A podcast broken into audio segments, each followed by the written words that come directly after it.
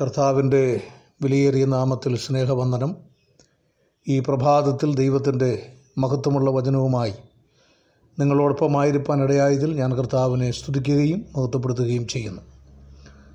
ഇന്നു മുതൽ നമ്മൾ വെളിപ്പാ ദാനിയൽ പ്രവചനം ആരംഭിക്കുകയാണ്. വെളിപ്പാട് പുസ്തകത്തിന്റെ പഠനം നമുക്ക് പൂർത്തീകരിക്കുവാൻ കർത്താവ് കൃപ ചെയ്തല്ലോ. എല്ലാ ബുധനാഴ്ചകളിലും വെള്ളിയാഴ്ചകളിലും ദാനിയൽ പ്രവചനത്തിന്റെ ബൈബിൾ ക്ലാസ് നമുക്ക് ലഭ്യമാണ്. ദയവായി എല്ലാവരും ദൈവോധന പഠനത്തിൽ സഹകരിക്കണം എന്ന് പ്രത്യേകം ഓർപ്പിക്കുന്നു. ദാനിയൽ പ്രവാചകന്റെ പുസ്തക പഠനം ആരംഭിക്കുമ്പോൾ ഈ പുസ്തകത്തിന്റെ പശ്ചാത്തല വിഷയങ്ങൾ വിശദീകരിച്ചുകൊണ്ടാണ് ആദ്യത്തെ ക്ലാസ് ഞാൻ എടുക്കുന്നത്. അതുകൊണ്ട് തന്നെ ഈ പുസ്തക പഠനത്തിൽ നോട്ട് എഴുതിയെടുക്കാൻ പറ്റുന്നവരെല്ലാം കൃത്യമായി നിങ്ങൾ നോട്ട് എഴുതിയെടുക്കണം. ഞാനിതിന്റെ ഒരു നോട്ട് കൃത്യമായിട്ട് തയ്യാറാക്കി തന്നെയാണ് ഇതിന്റെ പഠനം നടത്തുന്നത്. കുറേ ചരിത്രപരമായ വിഷയങ്ങളൊക്കെ ഉൾക്കൊണ്ടുകൊണ്ടുള്ള ഒരു വിഷയമാണ് ദാനിയൽ പ്രവചനം. അതുകൊണ്ട് കഴിയുന്നിടത്തോളം പ്രിയപ്പെട്ടവർ നോട്ട് എഴുതിയെടുക്കണം എന്ന് പ്രത്യേകം ഓർപ്പിക്കുന്നു. ഇൻട്രൊഡക്ഷൻ പശ്ചാത്തലം. അതിലാത്തത്തെ കാര്യം എന്ന് പറയുന്നത് എഴുത്തുകാരനും എഴുതിയ കാലഘട്ടവുമാണ്. The writer and the date of the writing എഴുത്തുകാരൻ എഴുത്തിയ എഴുതിയ കാലഘട്ടം. ബി സി അഞ്ഞൂറ്റി മുപ്പതിനോടടുത്ത കാലത്ത് ദാനിയേൽ ഈ പുസ്തകം എഴുതിയെന്നാണ് പൊതുവെ വേദപണ്ഡിതന്മാർ വിശ്വസിക്കുന്നത്. ഈ പുസ്തകത്തിന്റെ എഴുത്തുകാരൻ ദാനിയേൽ തന്നെയാണ് എന്നുള്ളതിന് വേദപുസ്തകത്തിൽ ധാരാളം തെളിവുകളുണ്ട്. മറ്റ് ആശയ സംവാദത്തിലേക്കൊന്നും പോകുവാൻ ഞാൻ ആഗ്രഹിക്കുന്നില്ല. ദാനിയൽ പ്രവാചകന്റെ പുസ്തകം ഒമ്പതാം അധ്യായം രണ്ടാം വാക്യം പത്താം അധ്യായത്തിന്റെ രണ്ടാം വാക്യം മത്തായുടെ സുവിശേഷം ഇരുപത്തിനാലാം അധ്യായത്തിന്റെ പതിനഞ്ചാം വാക്യം ഇത് കർത്താവ് തന്നെ ഉദ്ധരിക്കുന്ന ഒരു ഭാഗമാണ്. ദാനിയൽ പ്രവാചന്റെ പുസ്തകം ഒൻപതിന്റെ ഇരുപത്തേഴ് പതിനൊന്നിന്റെ മുപ്പത്തിയൊന്ന് പന്ത്രണ്ടിന്റെ പതിനൊന്ന്. ഇത്രയും വേദഭാഗങ്ങൾ ഈ പുസ്തകത്തിന്റെ എഴുത്തുകാരൻ ഈ പുസ്തകത്തിന്റെ പേരിൽ അറിയപ്പെടുന്ന എഴുത്തുകാരൻ ദാനിയേൽ എന്ന വ്യക്തി തന്നെയാണ് എന്നുള്ളത് നമുക്ക് മനസ്സിലാക്കാനായിട്ട് സാധിക്കും. രണ്ടാമത് ഈ പുസ്തകത്തിന് വേദപുസ്തകത്തിലുള്ള സ്ഥാനം. നമുക്കറിയാം ബൈബിളിൽ പഴയ നിയമത്തിൽ വ്യത്യസ്ത നിലകളിലാണ് പുസ്തകങ്ങളെ ക്രമീകരിച്ചിരിക്കുന്നത്. അതിൽ ഈ പുസ്തകത്തിന്റെ സ്ഥാനം നമ്മൾ തിരിച്ചറിയേണ്ട കാര്യമുണ്ട്. ഈ പുസ്തകത്തിന്റെ സ്ഥാനം ഇത് എസ്തേർ മുതൽ നെഹമ്യാവ് വരെയുള്ള കെദൂബീം എന്ന് പറയുന്ന ഗണത്തിലാണ് ഇത് ഉൾപ്പെടുത്തിയിരിക്കുന്നത്. ഈ പുസ്തകം കെദൂബീം എന്ന് പറയുന്ന ഗണത്തിലാണ് ഈ പുസ്തകം പ്രവാചക ഗണത്തിൽ പെട്ട പുസ്തകങ്ങളുടെ കൂടെ ഉൾപ്പെടുത്തിയിട്ടില്ല. പഴയ നിയമ ചരിത്രത്തിൽ ഇസ്രയേലിനാണല്ലോ പഴയ നിയമ ചരിത്രം ദൈവം കൈമാറിയത് ന്യായപ്രമാണവരുടെ പക്കലാണല്ലോ. അവർ അവരുടെ പഴയ നിയമ ഗ്രന്ഥത്തിനകത്ത് ഈ പുസ്തകം പ്രവാചക ഗണത്തിലല്ല മറിച്ച് എസ്തേർ മുതൽ നെഹമ്യാവ് വരെയുള്ള കെദൂബീം എന്ന് പറയുന്ന ഗണത്തിലാണ് ഈ പുസ്തകം ഉൾപ്പെടുത്തിയിട്ടുള്ളത്. മൂന്നാമത് വെളിപ്പാട് പുസ്തകത്തിന് ഈ പുസ്തകവുമായി സാമ്യമുണ്ട്. വിഷയാനുക്രമത്തിൽ ഇത് പരസ്പര പൂരകങ്ങളാണ് എന്ന് നമുക്ക് പഠിക്കാൻ കഴിയും. അതായത് ദാനിയൽ പ്രവാചകന്റെ പുസ്തകത്തിൽ വെളിപ്പെടുത്തുന്ന അന്ത്യകാല പ്രവചനങ്ങളുടെ ശരിയായിട്ടുള്ള വിവരണം നടത്തപ്പെടുന്നത് വെളിപ്പാട് പുസ്തകത്തിലാണ്. അതിന്റെ പഠനം നമ്മൾ പൂർത്തീകരിച്ചുകൊണ്ട് നമുക്കതറിയാം. ദാനിയൽ പ്രവാചകന്റെ പുസ്തകത്തിൽ ഇസ്രയേലിന്റെ പുനരുദ്ധാനത്തിന് എഴുപത് ആഴ്ചവട്ടങ്ങൾ ദൈവം പ്രഖ്യാപിക്കുകയാണ്. അതിൽ അറുപത്തി ഒൻപത് ആഴ്ചവട്ടങ്ങളുടെ ചരിത്രം നമുക്ക് ദാനിയൽ പ്രവാചന്റെ പുസ്തകത്തിലുണ്ട്. എന്നാൽ എഴുപതാം ആഴ്ചവട്ടത്തിന്റെ ചരിത്രം അത് ലോകത്തിൽ സംഭവിക്കാൻ പോകുന്ന കാര്യങ്ങളാണ് ഇപ്പോഴും. അതാണ് മഹാപീഡന കാലഘട്ടം എന്ന് പറയുന്ന ഇസ്രയേലിന്റെ പുനരുത്ഥാനം ആയിരം വർഷ ഭരണം അങ്ങനെയുള്ള വിഷയങ്ങളെല്ലാം. യേശു ക്രിസ്തുവിന്റെ മടങ്ങിവരവ് ഇതെല്ലാം ഉൾപ്പെടുത്തിക്കൊണ്ട് അന്ത്യകാല സംഭവങ്ങൾ എന്ന നിലയിൽ ദാനിയൽ പ്രവചനത്തിന്റെ തുടർച്ചയാണ് വെളിപ്പാട് പുസ്തകം എന്ന് നമുക്ക് പഠിക്കാൻ കഴിയും. അതുകൊണ്ട് തന്നെയാണ് ഇത് ഒരുമിച്ച് നമ്മൾ ഈ പുസ്തകം പഠിക്കുന്നതിന്റെ പ്രധാനപ്പെട്ട കാരണം. അതുകൊണ്ട് തന്നെ ഈ പുസ്തകത്തെ പുതിയ നിയമ എഴുത്തുകാരെല്ലാവരും തന്നെ വേദപണ്ഡിതന്മാരെല്ലാവരും തന്നെ പ്രവാചക പുസ്തകങ്ങളുടെ കൂടെ ഉൾപ്പെടുത്തി ദാനിയേൽ പ്രവചനം എന്ന് തന്നെയാണ് നമ്മൾ ഈ പുസ്തകത്തെ സംബോധന ചെയ്യുന്നത്.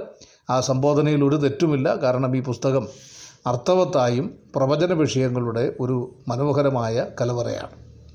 ദൈവത്തിന്റെ വചനം ദൈവം പറഞ്ഞാൽ പറഞ്ഞതുപോലെ ചെയ്യുന്ന വ്യക്തിയാണ് എന്നുള്ളതിന് നമുക്ക് വളരെ വ്യക്തമായി മനസ്സിലാകാവുന്ന ഒരു വിഷയം വെളിപ്പാട് സോറി ദാനിയൽ പ്രവചനത്തിൽ അവതരിപ്പിക്കുന്നുണ്ട്. നമ്മൾ ആ വിഷയത്തിലേക്ക് വരുമ്പോഴറിയാം ദൈവം പറഞ്ഞാൽ പറഞ്ഞതുപോലെ ചെയ്യുന്നയാളാണ്. ദാനിയ വെളിപ്പാട് പുസ്തകത്തിൽ നമുക്ക് ഭാവികാല സംഭവങ്ങളാണ് നമുക്ക് പഠിക്കാനുള്ളത്. എന്നാൽ ദാനിയൽ പ്രവാചന്റെ പുസ്തകത്തിൽ ദൈവം തന്റെ ദാസന്മാരിലൂടെ മുൻകൂട്ടി പറഞ്ഞ കാര്യങ്ങൾ ചരിത്രത്തിൽ നിറവേറുന്നത് കൃത്യമായി നിറവേറുന്നത് നമ്മുടെ കൺമുമ്പിൽ കാണത്തക്കവണ്ണം ചരിത്ര രേഖകളുണ്ട് അതുകൊണ്ട് ദൈവശാസ്ത്രീയമായ ഈ ഗ്രന്ഥത്തിന്റെ ഗൗരവം ദാനിയൽ പ്രവചന്റെ പ്രവചന പഠനത്തിലുണ്ട് എന്നുള്ളത് മനസ്സിലാക്കേണ്ടതാണ്. നാലാമത്തെ കാര്യം ഈ പുസ്തകത്തിന്റെ പൊതുവായ സന്ദേശമാണ്. ഈ പുസ്തകത്തിന്റെ പൊതുവായ സന്ദേശം ദൈവം ന്യായാധിപതി എന്നാണ്. ഈ പുസ്തകം എഴുതിയ എഴുത്തുകാരനായ ദാനിയലിന്റെ പേരിന്റെ അർത്ഥം ദൈവം എന്റെ ന്യായാധിപതി എന്നാണ്. അതുകൊണ്ട് തന്നെ ഈ പുസ്തകത്തിന്റെ പൊതുവായ സന്ദേശം ന്യായാധിപതിയായ ദൈവം എന്നുള്ളതാണ്. നമ്മൾ ഒന്നാം അധ്യായം പഠിക്കുമ്പോൾ ദൈവജനത്തെ ന്യായം വിധിക്കുന്ന ദൈവം. ലോകത്തെ ന്യായം വിധിക്കുന്നതിന് മുമ്പ് ദൈവം തന്റെ ജനത്തെ തന്നെ ന്യായം വിധിക്കുന്നയാളാണ്. അതുകൊണ്ടാണ് പത്രോസ് പറഞ്ഞത് മുഖപക്ഷം കൂടാതെ ഓരോരുത്തന്റെ പ്രവർത്തിക്ക് തക്കവണ്ണം ന്യായം വിധിക്കുന്നതിനെ നിങ്ങൾ പിതാവെന്ന് വിളിക്കുന്നെങ്കിൽ നിങ്ങളുടെ പ്രവാസകാലം ഭയത്തോടെ കഴിക്കണം. നമ്മൾ ഈ ലോകത്തെ ന്യായം വിധിക്കുവാൻ വേണ്ടി ഉത്സാഹിക്കുന്നവരാണ്. ലോകത്തെ എന്തുകൊണ്ടാണ് ന്യായം വിധിക്കാത്തത് എന്ന് ചോദിക്കുന്നവരാണ് നമ്മൾ.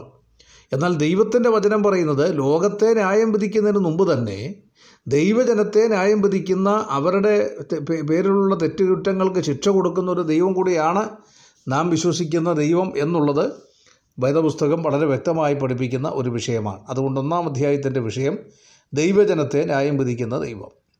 രണ്ടാം അധ്യായവും അതുപോലെ തന്നെ ഏഴാം അധ്യായവും കൂടെ നമ്മൾ ചേർത്ത് പഠിച്ചാൽ അവിടെ ലോക രാജ്യങ്ങളെ ന്യായം വിധിക്കുന്ന ദൈവത്തെ കാണാൻ കഴിയും. മൂന്നാം അധ്യായവും ആറാം അധ്യായവും പഠിച്ചാൽ ദൈവജനത്തെ പീഡിപ്പിക്കുന്നവരെ ന്യായം വിധിക്കുന്ന ദൈവത്തെ കാണാൻ കഴിയും. നാലാം അധ്യായം അഞ്ചാം അധ്യായം. അവിടെ നെബുക്കത് നേസറിന്റെയും ബാബിലോണിന്റെയും നെബുക്കത് നേസറിന്റെ മകനായ ബൽഷസറിന്റെ ന്യായവിധി വ്യക്തമായി രേഖപ്പെടുത്തുന്നു. എട്ടാം അധ്യായത്തിൽ മേധോ പാർസ്യ ഗ്രീസ് മുതലായ രാജ്യങ്ങളുടെ ന്യായവിധി. ഒൻപതാം അധ്യായത്തിൽ ദൈവത്തിന് ജനമായ ഇസ്രയേലിന്റെ വീണ്ടെടുപ്പിന് വേണ്ടിയിട്ടുള്ള പ്രക്രിയ പൂർത്തീകരിക്കുന്ന ന്യായാധിപതിയായ ദൈവം.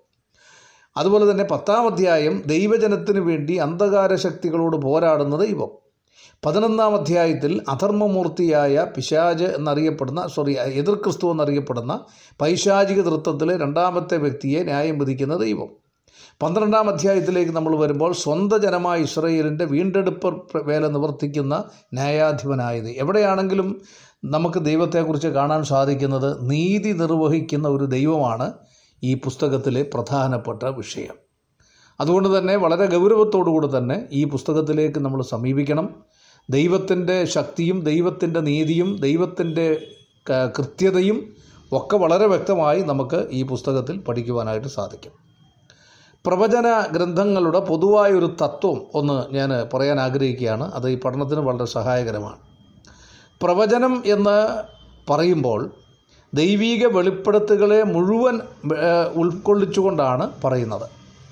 നമ്മൾ സാധാരണ പ്രവചനം എന്ന് പറയുമ്പോൾ പഴയ നിയമ പഴയ പഴയ വലിയ പ്രവാചകന്മാർ ചെറിയ പ്രവാചകൻ തുടങ്ങിയ യശയ്യ മുതൽ അങ്ങോട്ടുള്ള പ്രവാചക മലാക്കി വരെയുള്ള പുസ്തകങ്ങളെയാണ് നമ്മൾ പ്രവാചക ഗ്രന്ഥങ്ങളെന്ന് പറയുന്നത്. അത് വലിയ പ്രവാചകന്മാർ ചെറിയ പ്രവാചകന്മാർ എന്ന് രണ്ടായി തിരിച്ച് നമ്മൾ പഠിപ്പിക്കുന്നുണ്ട്. തെറ്റല്ല. എന്നാൽ പ്രവചനം എന്ന് പറയുമ്പോൾ ദൈവീക വെളിപ്പെടുത്തലുകളെ മുഴുവൻ ഉദ്ദേശിച്ചുകൊണ്ടാണ് പറയുന്നത് എന്ന് പത്രോസിന്റെ രണ്ടാം ലേഖനം ഒന്നാം അധ്യായത്തിന്റെ ഇരുപതും ഇരുപത്തൊന്നും വാക്യം ഒന്ന് വായിച്ചു നോക്കിയാൽ നമുക്ക് മനസ്സിലാവും. അവിടെ നമ്മളിങ്ങനെയാണ് വായിക്കുന്നത്. പ്രവാചക വാക്യവും അധികം സ്ഥിരമായി നമുക്കുണ്ട്.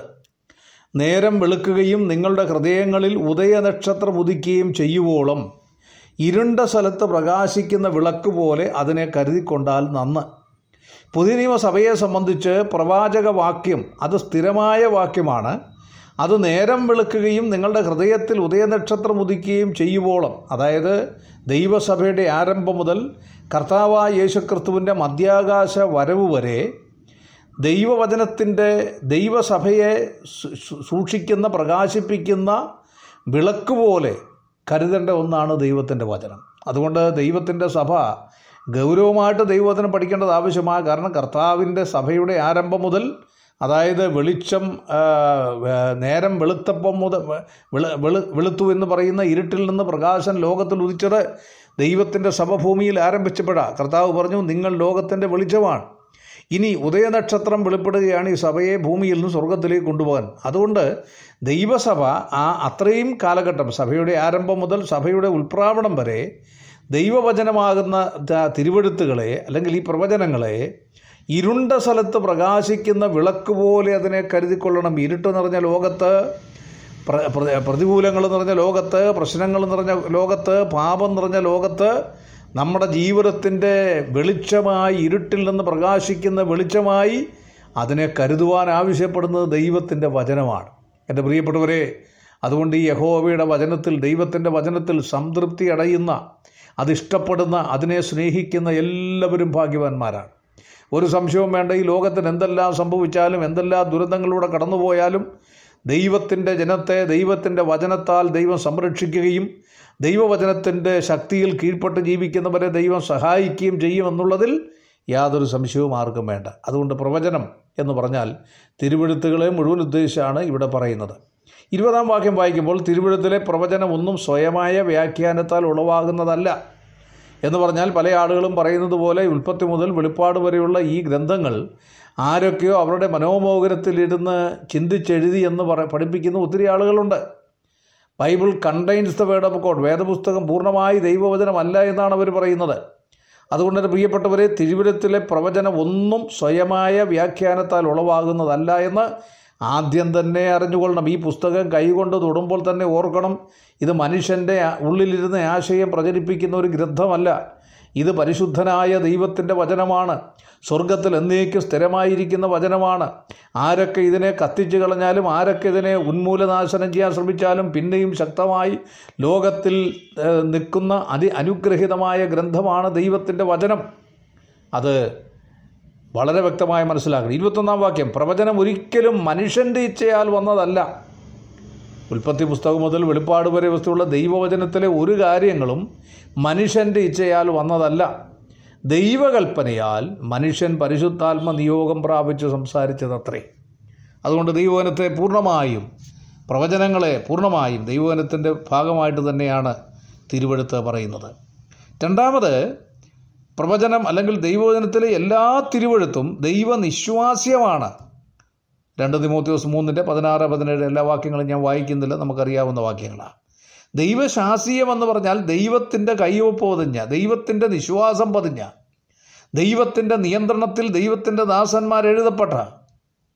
ഞാൻ പറയട്ടെ ഒരാൾ ദൈവത്തിന്റെ വചനം എഴുതുമ്പോൾ ആ വ്യക്തിയുടെ പുറകിൽ നിന്നുകൊണ്ട് അവന്റെ മനസ്സിനെയും അവന്റെ ശരീരത്തെയും അവന്റെ ചിന്തകളെയും നിയന്ത്രിച്ചുകൊണ്ട് പരിശുദ്ധ ആത്മാവ് ദൈവത്തിന്റെ വചനം ആ മനുഷ്യന്റെ ഉള്ളിലേക്ക് എത്തിക്കുമ്പോഴാണ് ദൈവശ്വാസീയമായി മാറുന്നത്.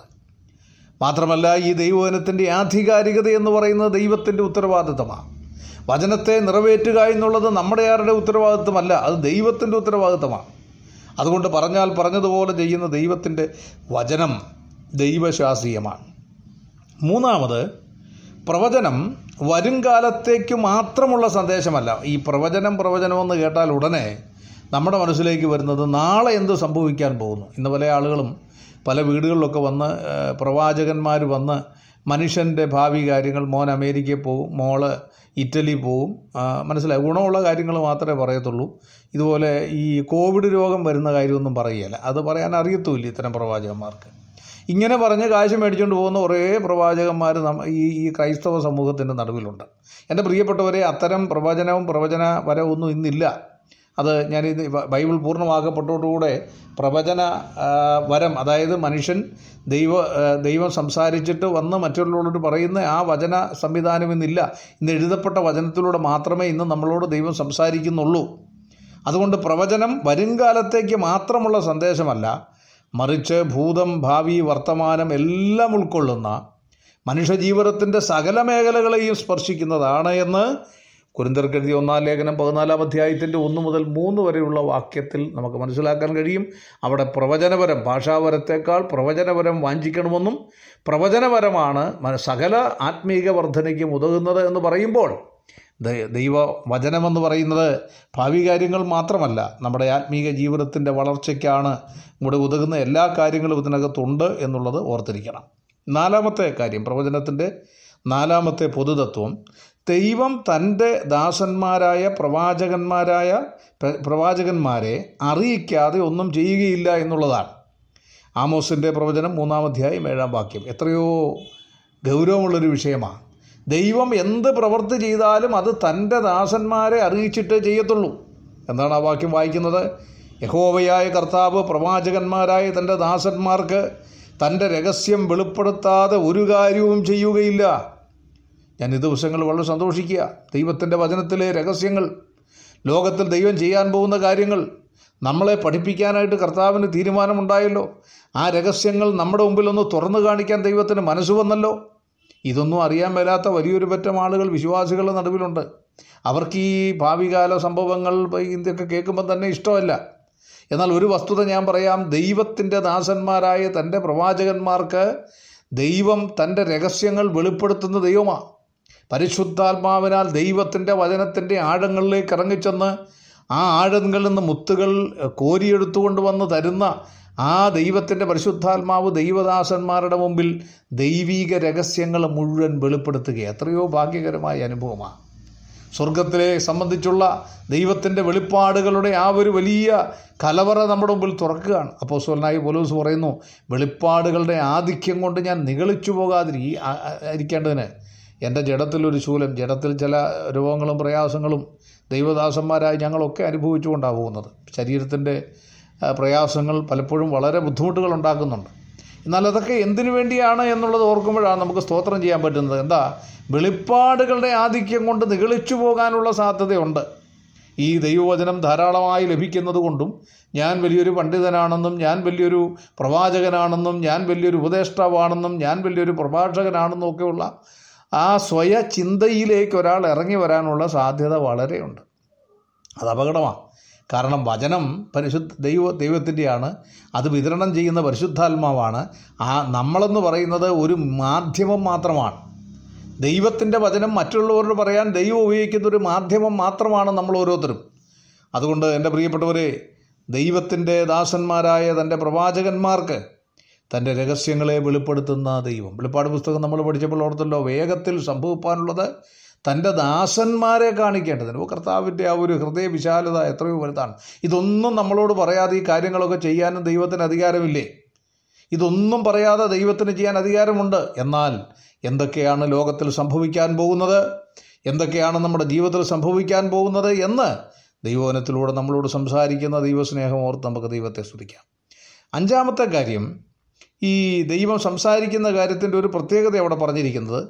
സീനായി മലയിൽ വെച്ച് ദൈവം തങ്ങളോട് സംസാരിച്ച കാര്യങ്ങൾ സഹിച്ചുകൂടാത്ത ജനങ്ങൾ മോശ മുഖാന്തരം സംസാരിക്കുവാൻ ആവശ്യപ്പെടുക. ഈ ദൈവത്തിന്റെ ദാസന്മാരോട് അവിടെ കർത്താവ് പ്രവാചകന്മാരായ തന്റെ ദാസന്മാർക്ക് തന്റെ രഹസ്യം വെളിപ്പെടുത്തുന്നു എന്ന് പറയുമ്പോൾ ഒരു പക്ഷേ മറ്റുള്ളവർക്ക് ഒരു പ്രയാസം തോന്നുക ഇതെന്നാ ദൈവം ഈ ഇങ്ങനെയുള്ളവരോട് മാത്രമേ സംസാരിക്കുകയുള്ളൂ.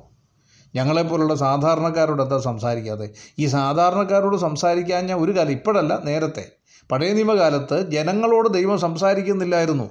അതിന്റെ കാരണം ദൈവം സംസാരിക്കാൻ ഒരുങ്ങുമ്പോഴേ അവരെന്താ പറയുക ഞങ്ങൾക്ക് ഞങ്ങളോട് സംസാരിച്ച കാര്യം ഞങ്ങൾക്ക് സഹിച്ചുകൂടാ. ദൈവത്തിന്റെ വചനം ആ വചനത്തിന്റെ ഗൗരവം ഉൾക്കൊള്ളാൻ പറ്റത്തില്ല. അപ്പോൾ അതൊന്ന് പിന്നെ ഒന്ന് കുതിർത്ത് ശരിയാക്കി സോഫ്റ്റാക്കി ഞങ്ങൾക്ക് മോശ മുഖാന്തരം ഞങ്ങളോട് സംസാരിച്ചാൽ മതി എന്നാണ് പറയുന്നത് എന്നാൽ എന്റെ പ്രിയ സൗരസ്വരന്മാരെ പുതിയ നിയമസഭയിലുള്ള ഓരോ ദൈവമക്കളും ഹൃദയത്തിൽ തൊട്ട് സന്തോഷത്തോടെ പറയേണ്ട കാര്യം അന്ത്യകാലത്ത് പുത്രൻ മുഖാന്തരം നമ്മളോട് സംസാരിക്കുന്നു. ഇന്ന് ദൈവവചനം എടുത്ത് വായിക്കുകയും പഠിക്കുകയും ചെയ്യുന്ന ഓരോ ദൈവമക്കളോടും ഉപദേശിമാരോടും മൂപ്പന്മാരോടും ഉപദേഷ്ടക്കന്മാരോടും മാത്രമല്ല ദൈവവചനവുമായി കർത്താവിന്റെ മുമ്പിലിരുന്ന് ഇരിക്കുന്ന ഏതൊരു വിശ്വാസിയോടും ദൈവത്തിന്റെ പരിശുദ്ധാത്മാവ് തന്റെ വചനത്തിലൂടെ സംസാരിക്കുക. അതുകൊണ്ടാണ് പുതിയ നിയമസഭയോട് പറഞ്ഞത് തമ്മിൽ തമ്മിൽ പ്രബോധിപ്പിക്കാൻ പറഞ്ഞത്. പ്രബോധിപ്പിക്കണമെങ്കിൽ വചനം വേണ്ടേ? ഉപദേശിമാരും മൂപ്പന്മാരും മാത്രമല്ല തമ്മിൽ തമ്മിൽ പ്രബോധിപ്പിക്കണം. ഇന്ന് രാവിലെ ഞാൻ ധ്യാനിച്ച വചനം എനിക്ക് മറ്റുള്ളവരുമായി പങ്കുവെക്കാൻ കഴിയണം. മറ്റുള്ളവരെ അത് പഠിപ്പിക്കാൻ കഴിയണം. അപ്പം എബ്രായ വിശ്വാസികളോട് പൗലോസ് പറയുന്നുണ്ട് കാലം നോക്കിയാൽ നിങ്ങളൊക്കെ ഉപദേഷ്ടാക്കന്മാരാകേണ്ട സമയം കഴിഞ്ഞു. പക്ഷേ ഇപ്പോഴും പാൽ കുടിക്കുന്ന എബ്രായ വിശ്വാസികളെ പോലെ നമ്മളായിത്തീരാതെ ദൈവവചനം പഠിക്കുവാനും ധ്യാനിക്കുവാനും അത് മറ്റുള്ളവർക്ക് ആശ്വാസമായി പറഞ്ഞു കൊടുക്കാനും കഴിയേണ്ടത് വളരെ ആവശ്യമാണ്. എന്നാൽ പഴയ നിയമകാലത്ത് ജനത്തോട് സംസാരിക്കേണ്ട കാര്യം ഞങ്ങൾക്കത് സഹിച്ചുകൂടാ ഞങ്ങൾക്കത് ഉൾക്കൊള്ളാൻ പറ്റത്തില്ല. എന്റെ പ്രിയപ്പെട്ടവരെ അതുകൊണ്ടാണ് ദൈവം തന്റെ പ്രവാചകന്മാരോട് മാത്രമായി സംസാ ആവർത്തന പുസ്തകം അഞ്ചാം അധ്യായത്തിന്റെ ഇരുപത്തേഴ് ഇരുപത്തെട്ട് കാര്യം വാക്യങ്ങൾ. ഈ കാലഘട്ടത്തിലും ദൈവവചനത്തിന്റെ ചില പ്രമാണങ്ങൾ നമ്മുടെ ജീവിതത്തിൽ നമ്മൾ നാം തെറ്റിച്ച് ചെയ്തുകൊണ്ടിരിക്കുന്ന ചില കാര്യങ്ങൾ അത് തെറ്റാണെന്ന് പരിശുദ്ധ ആത്മാവ് ദൈവവചനത്താൽ നമ്മളോട് സംസാരിക്കുമ്പോൾ നമ്മളും പറയുന്ന കാര്യം എന്താ? സഹിച്ചുകൂടാ. ഞങ്ങൾക്കിത് സഹിച്ചുകൂടാ. ചില പാപങ്ങൾ ചില തെറ്റുകൾ ഏറ്റുപറഞ്ഞ് ഉപേക്ഷിക്കണം. ദൈവത്തിന്റെ വചനത്തിലെ പ്രമാണം എന്താ? ഒരു തെറ്റ് ചെയ്താൽ ആ തെറ്റ് ദൈവത്തിന്റെ ആത്മാവ് നമ്മളെ ഓർമ്മപ്പെടുത്തിയാൽ നമ്മളത് ഉപേക്ഷിക്കാൻ തയ്യാറാകണം. സക്കായിക്ക് മാനസാന്തരമുണ്ടായി. എന്താ പറഞ്ഞത്? അവൻ അന്യായമായി വാങ്ങിയതെല്ലാം ഇരട്ടിയായി തിരിച്ചു കൊടുക്കാൻ തയ്യാറായി. അതാ മാനസാന്തരം എന്ന് പറയുന്നത്. എന്റെ പ്രിയപ്പെട്ടവരെ അതുകൊണ്ട് പാപങ്ങൾ ഏറ്റുപറഞ്ഞ് ഉപേക്ഷിക്കുന്ന തെറ്റുകളിൽ നിന്ന് ശരിയിലേക്ക് വരുന്ന ഒരു ജീവിതശൈലി ഇഷ്ടപ്പെടുന്നവർക്ക് മാത്രമേ ഈ ദൈവത്തിന്റെ വചനം അവർക്ക് ഉൾക്കൊള്ളാൻ പറ്റുള്ളൂ. അല്ലാത്തവർ അന്നും ഇന്നും ഒരുപോലെ പറയുന്ന വാക്ക് ഞങ്ങൾക്ക് സഹിച്ചുകൂടാ എന്നുള്ളതാണ്. ആറാമത്തെ കാര്യം അശരീരികൾ ദർശനങ്ങൾ സ്വപ്നങ്ങൾ അനുഭവങ്ങൾ മുതലായ മാർഗങ്ങളിലൂടെ ദൈവം വചനം വെളിപ്പെടുത്തി പഴയ നിയമത്തിൽ നമുക്കറിയാം. അതുപോലെ തന്നെ സഭയുടെ ആരംഭഘട്ടത്തിലും. ഇബ്രാഹിം ലേഖനം ഒന്നത്തിന്റെ ഒന്നാം അധ്യായത്തിന്റെ ഒന്നാം വാക്യം വായിക്കുമ്പോൾ ദൈവം പണ്ട് ഭാഗം ഭാഗമായും വിവിധമായും പ്രവാചകന്മാരിലൂടെ പിതാക്കന്മാരോട് അരളി ചെയ്തിട്ട് ഇപ്പോൾ പഴയ നിയമ കാലഘട്ടം നമ്മൾ പഠിച്ചാൽ പുതിയ നിയമസഭയുടെ ആരംഭ കാലഘട്ടം പഠിച്ചാൽ വചനം വെളിപ്പെടുത്തി കൊടുക്കുന്നതിന് വ്യത്യസ്തമായ മാർഗങ്ങൾ ഉണ്ടായിരുന്നു. എന്നാൽ ഇന്ന് വചനം പൂർണമായി നമ്മുടെ കയ്യിൽ രേഖാമൂലം എഴുതി കിട്ടി. അന്ന് വചനം രേഖാമൂലമില്ല. ദൈവത്തിന്റെ ദാസന്മാർക്ക് വ്യത്യസ്ത മാർഗങ്ങളിലൂടെയാണ് വചനം ദൈവം വെളിപ്പെടുത്തി കൊടുത്തുകൊണ്ടിരുന്നത്. അതെല്ലാം രേഖയായിട്ട് അവർ എഴുതി.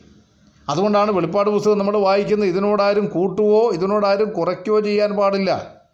അപ്പോൾ ദൈവത്തിന്റെ വചനത്തിൽ പൂർണമായിട്ടുള്ള വെളിപ്പാടുകൾ ഇന്ന് നമുക്കുള്ളത് കൊണ്ട് ഇന്ന് ദർശനങ്ങളോ അശരീരികളോ സ്വപ്നങ്ങളോ അനുഭവങ്ങളോ ഒന്നും ദൈവവചന പ്രഘോഷണത്തിന് പഠനത്തിന് നമുക്ക് ആവശ്യമായിട്ടില്ല. ഏഴാമത്തെ കാര്യം. ദൈവീക നിയോഗമില്ലാതെ പ്രവചിച്ചവർക്ക് മരണശിക്ഷ കൽപ്പിച്ചിരുന്നു. ഈ വാക്യങ്ങൾ നിങ്ങൾ സമയമെടുത്തൊന്ന് വായിക്കണം. ആവർത്തന പുസ്തകം പതിനെട്ടിന്റെ ഇരുപത് ഇരമ്യാവ് ഇരുപത്തിമൂന്നിന്റെ മുപ്പത് മുതൽ മുപ്പത്തിരണ്ട് വരെയുള്ള വാക്യം. ദൈവത്തിന്റെ വചനത്തിന്റെ ശക്തി അതിന്റെ ഗൗരവം ലോകത്തിൽ നഷ്ടപ്പെടുത്തി കളയുക എന്നുള്ളത് പിശാചിന്റെ വലിയൊരു തന്ത്രമാണ്. അതുകൊണ്ട് അവൻ കാലാകാലമായി ചെയ്യുന്നൊരു കാര്യം ദൈവത്തിന്റെ വചനം അറിയിക്കാൻ ദൈവം നിയോഗപ്പെടുത്തിയ ചുമതലപ്പെടുത്തിയ ദൈവത്താൽ അഭിഷേകം ചെയ്യപ്പെട്ട ദൈവദാസന്മാർ ഉള്ളപ്പോൾ തന്നെ കള്ളപ്രവാചകന്മാരെയും കള്ളവചനം കള്ള സത്യം പ്രചരിപ്പിക്കുന്നവരെയും കാലാകാലങ്ങളായി സമൂഹത്തിലേക്ക് ഇറക്കി വിടുന്ന ഒരു പതിവ് പിശാചനുണ്ട്. നമുക്കത് എഫേസോ സഭയുടെ ചരിത്രം പഠിച്ചാൽ അറിയാം. അപ്പോസ്തോലന്മാരല്ലാതിരിക്കെ തങ്ങൾ അപ്പോസ്തോലന്മാരെന്ന് പറയുന്നവരെ നീ കള്ളന്മാരെന്ന് കണ്ടു. പ്രഗമോ സമയിലേക്ക് വരുമ്പോൾ ബിലയാവിന്റെ ഉപദേശവും ബാലാ പിന്നെ അതുപോലെ തന്നെ നിക്കലോവി ഉപദേശവും പിടിച്ചുകൊണ്ട് വരുന്ന ആളുകൾ. തൊയ്തേര സഭയിലേക്ക് വരുമ്പോൾ ഇസബേൽ എന്ന ഒരു സ്ത്രീ. അങ്ങനെ ദുരുപദേശങ്ങളും തെറ്റായ ദൈവം നിയോഗിക്കാത്ത ധാരാളം ആളുകൾ. പൗലോസ് പറയുമ്പോൾ അനേകർ ക്രൂശിന്റെ ശത്രുക്കളായി നടക്കുന്നു. അവരുടെ ദൈവം വയറാണ്. വയറിന് വേണ്ടി പ്രസംഗിക്കുന്ന വയറിന് വേണ്ടി ജീവിക്കുന്ന കുറേ ആളുകൾ. അങ്ങനെ കുറേ പ്രവാചകന്മാർ ലോകത്തിനുണ്ട് അല്ലെങ്കിൽ പ്രഭാഷകന്മാർ ലോകത്തിലുണ്ട്. എന്റെ പ്രിയ സൗരസ്വരന്മാരെ അത്തരക്കാരെ ഒന്നും ദൈവം അയച്ചിട്ടില്ല. നിങ്ങൾ ഈ പറഞ്ഞ വാക്യങ്ങളൊന്ന് വായിക്കണേ. ഗൗരവമാണ് ആവർത്തനം പതിനെട്ടിന്റെ ഇരുപത് ഇരമ്യാവ് ഇരുപത്തി മൂന്നിന്റെ മുപ്പത് മുപ്പത്തിരണ്ട്. അവിടെ ഇരമ്യാവിന്റെ പ്രവചനം ദൈവം ചോദിക്കുക നീ പ്രവാചകൻ കള്ളപ്രവാചകന്മാർ ചോദിക്കുക നിങ്ങൾ എന്തിനാണ് എന്റെ വചനം മോഷ്ടിക്കുന്നത്? ദൈവം നിയോഗിച്ചിട്ടില്ലാത്ത രക്ഷിക്കപ്പെട്ടിട്ടില്ലാത്ത ദൈവവുമായിട്ട് ബന്ധമില്ലാത്ത ആളുകൾ യേശുക്രിസ്തുവിന്റെ വചനം എടുത്തുകൊണ്ട് യേശുക്രിസ്തുവിന്റെ വചനം എടുത്തുകൊണ്ടാണ് ഇറങ്ങുന്നത്. കർത്താവ് ചോദിക്കുന്നത് നിനക്കെന്റെ നീ എന്റെ വചനം മോഷ്ടിക്കുക? ആവർത്തന പുസ്തകത്തിൽ നമ്മൾ വായിക്കുന്ന വചനം പറയാൻ ദൈവം നിയോഗിക്കാത്ത ആളുകൾ ദൈവവചനം നിയോഗിച്ച സംസാരിച്ചാൽ അവർ മരണശിക്ഷ അനുഭവിക്കണം.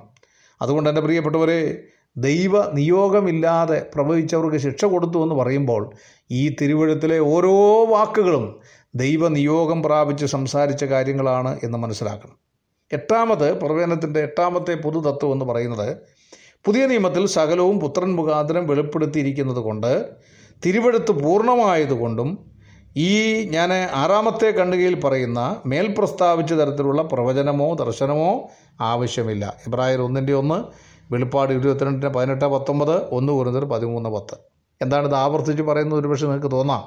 ഇന്നും അനേക പ്രിയപ്പെട്ടവർ ഞങ്ങളൊക്കെ സുവിശേഷ പറയാനൊക്കെ വീടുകളിലൊക്കെ ചെല്ലുമ്പോൾ ചെല്ല് പറയാറുണ്ട്. ഇന്നലെ രാത്രി കർത്താവിന്റെ കിടക്കയുടെ അടുക്കൽ വന്നു. എന്റെ മേൽ തൊട്ടു. ഞാൻ യേശുവിനെ നേരിട്ട് കണ്ടു. എന്നോട് കർത്താവ് സംസാരിച്ചു. മനസ്സിലായോ? അപ്പം ഇപ്പോഴും ഇങ്ങനെയൊക്കെ ഉണ്ടെന്നാണ് പറയുന്നത്. പിന്നെ ചിലർ പറയുമ്പോൾ എന്റെ അനുഭവമാണ് അനുഭവത്തിന്റെ വിളിച്ചു. ഈ അനുഭവങ്ങളൊക്കെ പലതാ അനുഭവങ്ങളൊക്കെ പലതാ. അപ്പോൾ അതുകൊണ്ട് അനുഭവങ്ങളുടെ വെളിച്ചത്തിലോ അതുപോലെ തന്നെ ദർശനങ്ങളുടെ വെളിച്ചത്തിലോ അല്ല ഇന്ന് പുതിയ നിയമസഭ വചനം പഠിക്കുന്നത്. പുതിയ നിയമസഭ എഴുതപ്പെട്ട തിരുവഴുത്തിന്റെ അടിസ്ഥാനത്തിലാണ് നമ്മുടെ കയ്യിൽ അറുപത്താറ് പുസ്തകം അടങ്ങി വേദപുസ്തകമുണ്ട്. അത് തിരിച്ചും മറിച്ചും പരിശോധിക്കാനുള്ള സ്വാതന്ത്ര്യവും ഭാഷ സ്വാധീനമൊക്കെ ദൈവം നമുക്ക് തന്നിട്ടുണ്ടല്ലോ. ബരോബയിലെ വിശ്വാസികൾ അന്ന് അപൂർവം ചില കൈയെഴുത്ത് പ്രതികൾ മാത്രമാണ് അവർക്കുണ്ടായിരുന്നത് അതിൽ പലതും പൗലോസ് എഴുതിയ കൈയെഴുത്ത് പ്രതികൾ തന്നെയാണ് പക്ഷേ പൗലോസ് പ്രസംഗിക്കുമ്പോൾ അതങ്ങനെ തന്നെയോ എന്ന് അവർ പരിശോധിച്ചു കൊണ്ടിരുന്നു അയ്യോ ഒരു ദൈവദാസൻ ആ ദൈവദാസൻ തന്നെ എഴുതിയ വചനം. ആ വചനത്തിൽ നിന്ന് തന്നെ അദ്ദേഹം പ്ര പ്രസംഗിക്കുമ്പോൾ അത് അങ്ങനെ തന്നെയോ എന്ന് പരിശോധിക്കുന്ന പെരോവയിലെ വിശ്വാസികളെ പോലെ. എന്റെ പ്രിയപ്പെട്ടവരെ ദൈവവചനത്തിന്റെ പവിത്രത കളയാതെ അതിൽ തന്നെ ഉറച്ചു നിന്നുകൊണ്ട് വചനത്തിൽ വിശ്വസിക്കാനായിട്ട് നമുക്കിടയാകണം. അത് വളരെ പ്രധാനപ്പെട്ട കാര്യമാണ്. അടുത്തത് പ്രവാചകന്മാരെ ഉദ്ദേശിച്ചുള്ള ചില പദങ്ങൾ. അപ്പം രണ്ട് കാര്യങ്ങൾ നമ്മൾ ചിന്തിച്ചത്. ഒന്ന് ആദ്യത്തെ കാര്യം ഇൻട്രൊഡക്ഷൻ നിലയിൽ എഴുത്തുകാരൻ എഴുതിയ കാലഘട്ടം വേദപുസ്തകത്തിൽ ഈ പുസ്തകത്തിന്റെ സ്ഥാനം ഈ പുസ്തകത്തിന്റെ പൊതുസന്ദേശം നാല് പ്രവചനങ്ങളുടെ പൊതുതത്വം. അഞ്ചാമത്തെ കാര്യമാണ് നമ്മൾ ചിന്തിക്കുന്നത്. പ്രവാചകന്മാരെ ഉദ്ദേശിച്ച് പറഞ്ഞിരിക്കുന്ന ചില പദപ്രയോഗങ്ങൾ. ഒരാൾ ആരാണ് പ്രവാചകൻ എന്ന് കണ്ടെത്താൻ ഈ പ്രവാചകന്മാരെ ഉദ്ദേശിച്ച് പറഞ്ഞിരിക്കുന്ന ചില പദങ്ങൾ പഠിച്ചാൽ നമുക്ക് വളരെ എളുപ്പമാണ്. അഭിപ്രായ പദങ്ങൾ ആദ്യം പറയാം. ഒന്ന് റോയേഹ്. റോയേഹ് എന്ന് പറഞ്ഞാൽ ദർശകൻ കാണുന്നവൻ എന്നാണ് അതിന്റെ അർത്ഥം. ഒന്ന് ശമുവിൽ ഒമ്പതാം അധ്യായത്തിന്റെ ഒമ്പതാം വാക്യം. ദർശകൻ എന്ന് അല്ലെങ്കിൽ കാണുന്നവൻ. കഹോസായ് കാണുകയും പ്രസ്താവിക്കുകയും ചെയ്യുന്നുണ്ട് യശയാപ്രവചനം മുപ്പതാം അധ്യായത്തിന്റെ പത്താം വാക്യം. നാബി പ്രകർഷേണ വചിക്കുന്നവൻ എന്നാണ് അതിന്റെ അർത്ഥം. എന്ന് പറഞ്ഞാൽ പ്രകാശിപ്പിക്കുന്നവൻ എന്നർത്ഥം ആവർത്തനം പതിനെട്ടിന്റെ പതിനെട്ട്. ഇത് പഴയ നിയമത്തിൽ മുന്നൂറ് പ്രാവശ്യം പറഞ്ഞിട്ടുണ്ട്. ഗ്രീക്കിൽ പറഞ്ഞിരിക്കുന്ന വാക്ക് പ്രൊഫറ്റൈസ്.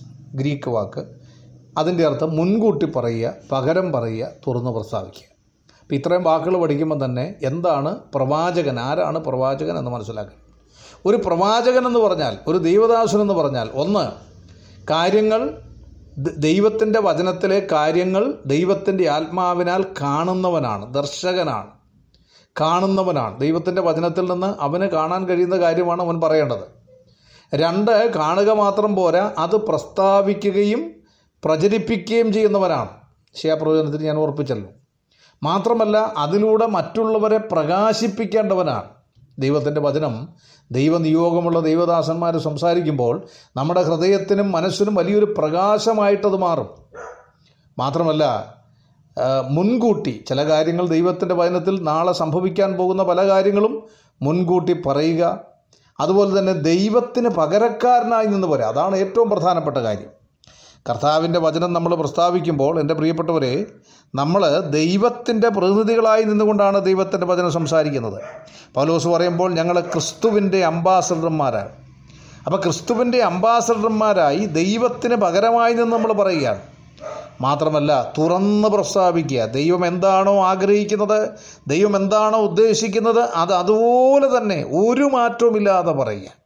ഇന്ന് പലപ്പോഴും ജനങ്ങളെ ഭയന്നും നേതാക്കന്മാരെ ഭയന്നും അതുപോലെ തന്നെ മറ്റു പലതിനെയും ഭയന്നും വചനത്തിന്റെ പലതും മൂടി വെച്ച് പറയുന്നതിന്റെ ആഘാതം ദൈവജനത്തിന്റെ മധ്യമുണ്ട് ഉള്ളതുള്ളതുപോലെ പറയാൻ കഴിയണം. ദൈവത്തിന്റെ ആത്മാവ് വെളിപ്പെടുത്തി തരുന്ന കാര്യങ്ങൾ അതുപോലെ പറയാൻ കഴിയണം. ആരെയും അപമാനിക്കണമെന്നോ തേജോവധം ചെയ്യണമെന്നോ അല്ല ഞാൻ പറയുന്നത്. പക്ഷേ വചനത്തിൽ പറഞ്ഞിരിക്കുന്ന ഗൗരവമായിട്ടുള്ള കാര്യങ്ങൾ ദൈവജനത്തെ ഗൗരവമായി തന്നെ ഓർമ്മപ്പെടുത്തേണ്ട ഉത്തരവാദിത്തം വചനം പ്രസംഗിക്കുന്ന ആളുകൾക്കുണ്ട്. അതുകൊണ്ട് അങ്ങനെ എങ്കിൽ മാത്രമേ അവരെ പ്രവാചകൻ എന്ന് പറയും. പ്രവാചകൻ എന്ന് പറഞ്ഞാൽ മുൻകൂട്ടി പറയുന്നവനാണ് മുൻപാകെ പറയുന്നവനാണ് പകരം പറയുന്നവനാണ്.